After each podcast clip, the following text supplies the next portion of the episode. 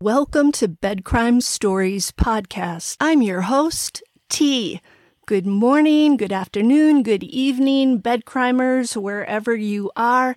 To anyone new, a warm welcome. Thank you for checking out the channel. All I ask is that after listening to the video, if you enjoyed it or learned something, that you please hit the like button and consider subscribing. The latest bombshell in the case of the four University of Idaho students who suddenly lost their lives on November 13th of 2022, Maddie Mogen, Xana Kernodle, Ethan Chapin, and Kaylee Goncalves, is that suspect 28-year-old Bryan Kohberger allegedly sent one of the victims, one of the female victims, a series of private messages on Instagram two weeks before the crime. If this is true, it's confirmation that he was targeting one of the victims and that the crime was indeed personal. But let me just say before I really get into this that Kohberger is innocent until proven guilty. It's really important that we remember that.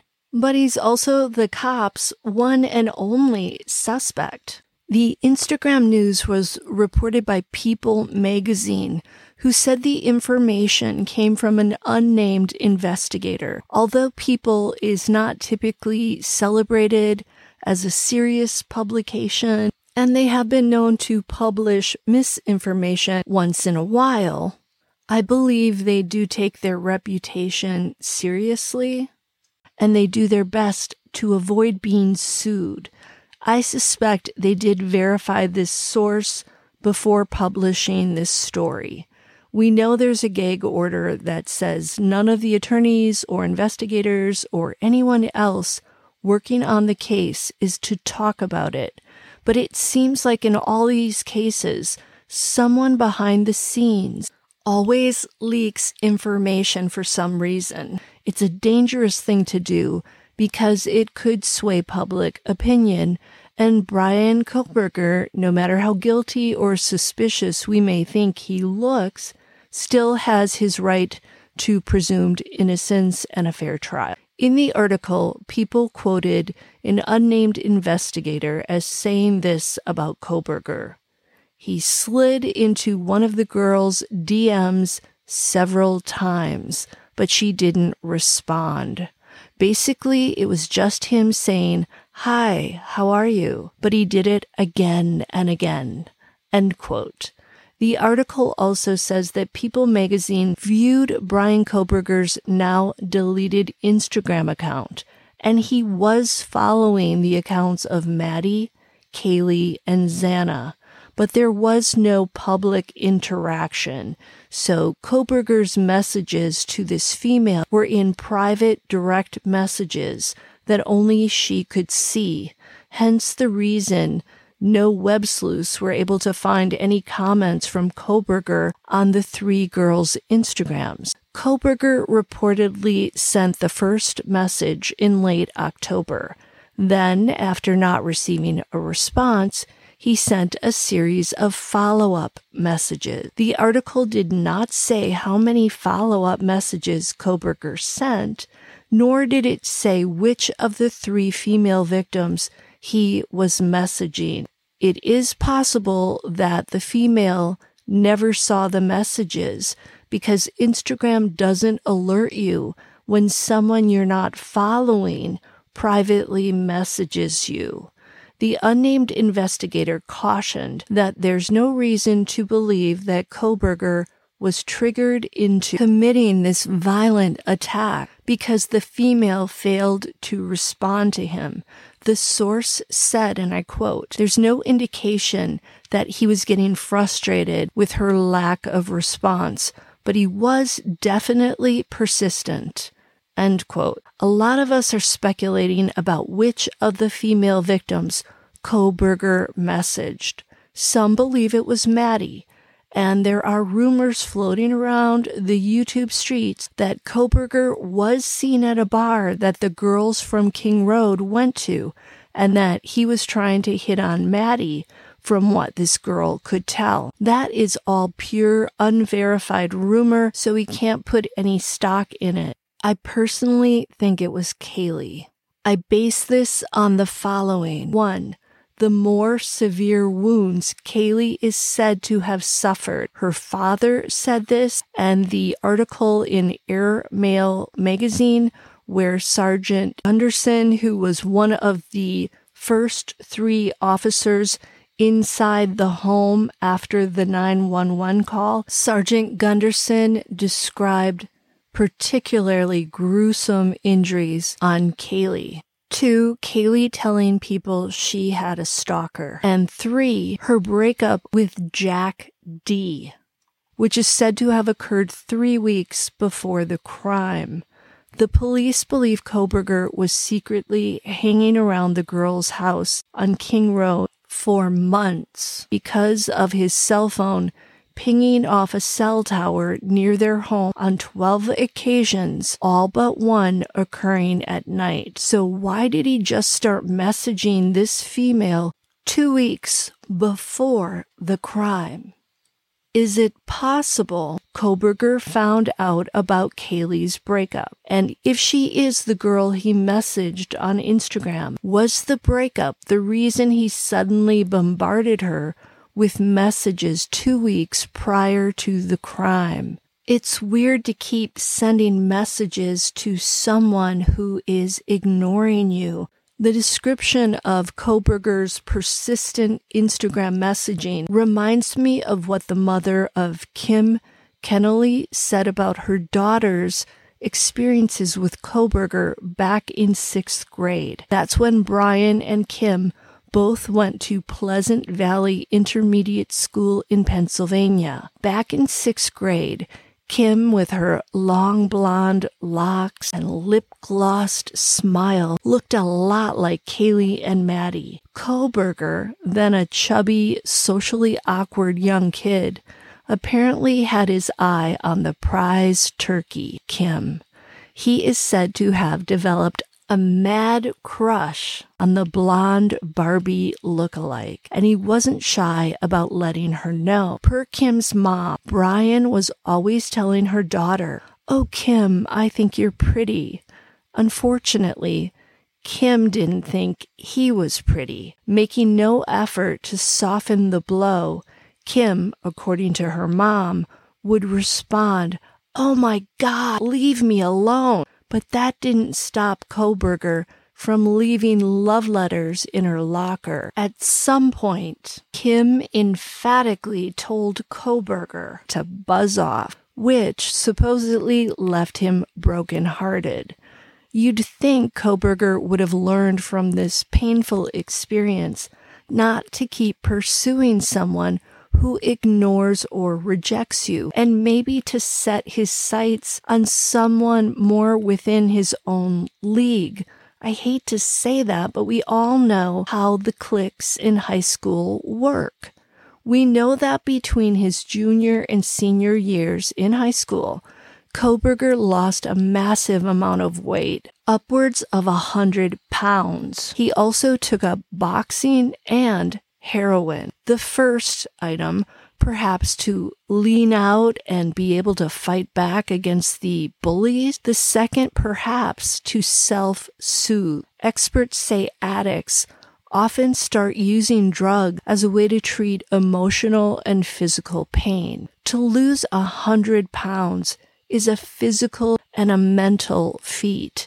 It takes a lot of dedication and self control. To kick heroin is an equally daunting and monumental task. Psychologist Dr. Linda Papadopoulos, I probably completely botched that, who was on Surviving the Survivor the other day, had this to say about Bryan Kohberger. Dr. Linda, I'm a registered dietitian who has specialized in eating disorders he, meaning Bryan, may have had a control issue that led him to veganism. If we can't control something in our life, we control what we eat. Is there uh, veracity to this statement? Um, c- control is one aspect of, of eating disorders. Body image is another aspect of eating disorders. Family disruption is another aspect of eating disorders. It, again, eating disorders, like uh, much psychopathology, is, is kind of the, there's a there's a lot of factors uh, that are involved. In fact, um, just sort of reading about him and the way he was eating, one of the things that I think I, I came across again, I'm not sure how true this is, he had um, a, a, visual disorder which caused him to kind of see things quite speckled. Um, and apparently, he was advised to change his diet as a means of gaining control over this perceptual disorder that he had, this visual disorder that he had. So that might have been a part of as well. Having said that, um, I would suggest that this person, interestingly enough, is probably somebody that can regulate and control their behavior. You, you don't manage to do a PhD without being able to delay gratification, control your behavior. You don't manage to lose that amount of weight without having the ability to delay gratification and control behavior. You don't manage, and maybe that, I guess, against Dr. Shalos would fit in to the fact that I control, I control, I control, and then this is kind of I get a high off of the you know the, the controlled chaos of what I do in this house, uh, perhaps. But um, I, I find that interesting that somebody with his background, we're not talking somebody who you know had you know even though there's some uh, reference to an addiction issue at a point, but this is not someone had you know all through his life addiction issues. It sounds like he was someone that was a good student. So to me that ability of being able to control, you know, you know, uh, is is quite interesting in his in his personality profile. Clearly, Kohberger had the ability to control himself in many ways. He lost the weight. He allegedly kicked the addiction. He became vegan to treat his visual snow syndrome symptoms. He obtained two degrees and was on his way to earning a PhD. For a guy who seemed broken in those posts on the visual snow syndrome message board, he certainly picked himself up and found a way to excel. Although Kohberger's clearly bright and able to excel academically, what he doesn't and didn't seem able to do is escape his awkward social self feel authentic emotions, silence what he himself called his crazy thoughts, and stop his seesawing between delusions of grandeur one minute and zero self esteem the next. Kohberger either could not figure out how to become a charismatic girl magnet, or it was always going to be an impossible task. Perhaps his self described inability to feel emotion and his ineptitude at reading other people and picking up on social cues were things he started to realize he could never fix. If he's the perpetrator of this crime, was this realization that he might never get the attractive female he desired and might never have an intimate relationship with any female for that matter? Is that why he developed into a person without empathy? Is that where all the rage came from? You can't do what he allegedly did to the four students and have even an ounce of empathy in you. Former FBI investigator and security expert Pete Yachmetz, he believes Kohberger's unyielding attempts to reach the female victim could be a symptom of the incel complex. Yachmetz explained that he thinks it's possible Bryan Kohberger was driven to harm the students by his history of social issues. Yachmetz pointed out the brutal nature of the crime in Moscow and Kohberger's experiences of being bullied by classmates in high school and not finding it easy to be accepted and embraced by the popular kids. Yachmetz said, and I quote, I believe a continued stabbing of a victim indicates an uncontrollable rage and extreme anger. I think he may have developed a sort of incel complex. End quote. I've already talked about incels in previous videos, but let me do a brief definition for those of you who may not be familiar with this term. The term incel refers to involuntary celibate. It is generally used for men who believe they struggle with romantic and intimate relationships due to their physical appearance or personality. Incel really means guys who can't score in the sack because women simply do not give them the time of day. Incels call women, attractive women in particular, Stacy's, and they call the men who are successful with Stacy's Chads. According to HITC.com, and I quote, the incel worldview centers on the notion that attractiveness is predetermined by genetic factors. This is known as the black pill theory. End quote. Incels tend to turn their frustrations toward women, and really it's more like hatred toward women. And incels have developed an online community where they talk about their issues.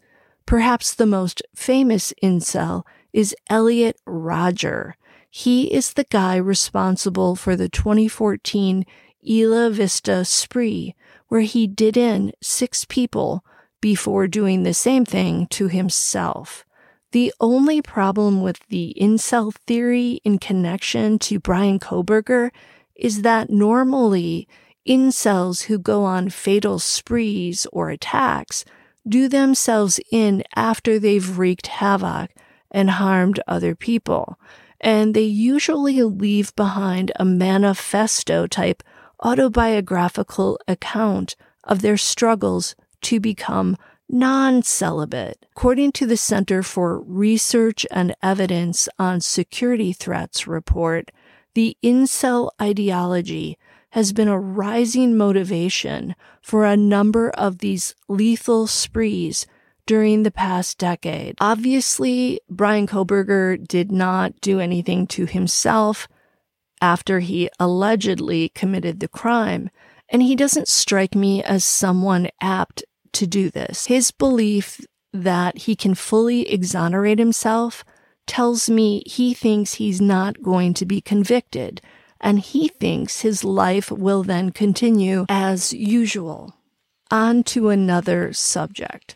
We're now learning from Insider.com that on the night of the crime in Moscow, police over in Pullman, Washington responded to a hit and run crash in front of Kohberger's Steptoe apartment. According to the Insider article, and I quote, Throughout his journey to Moscow, Idaho, and back home in Pullman, Washington, police and sheriff deputies spent hours in front of Idaho Slane's suspect, Bryan Kohberger's home, responding to a horrifying hit and run.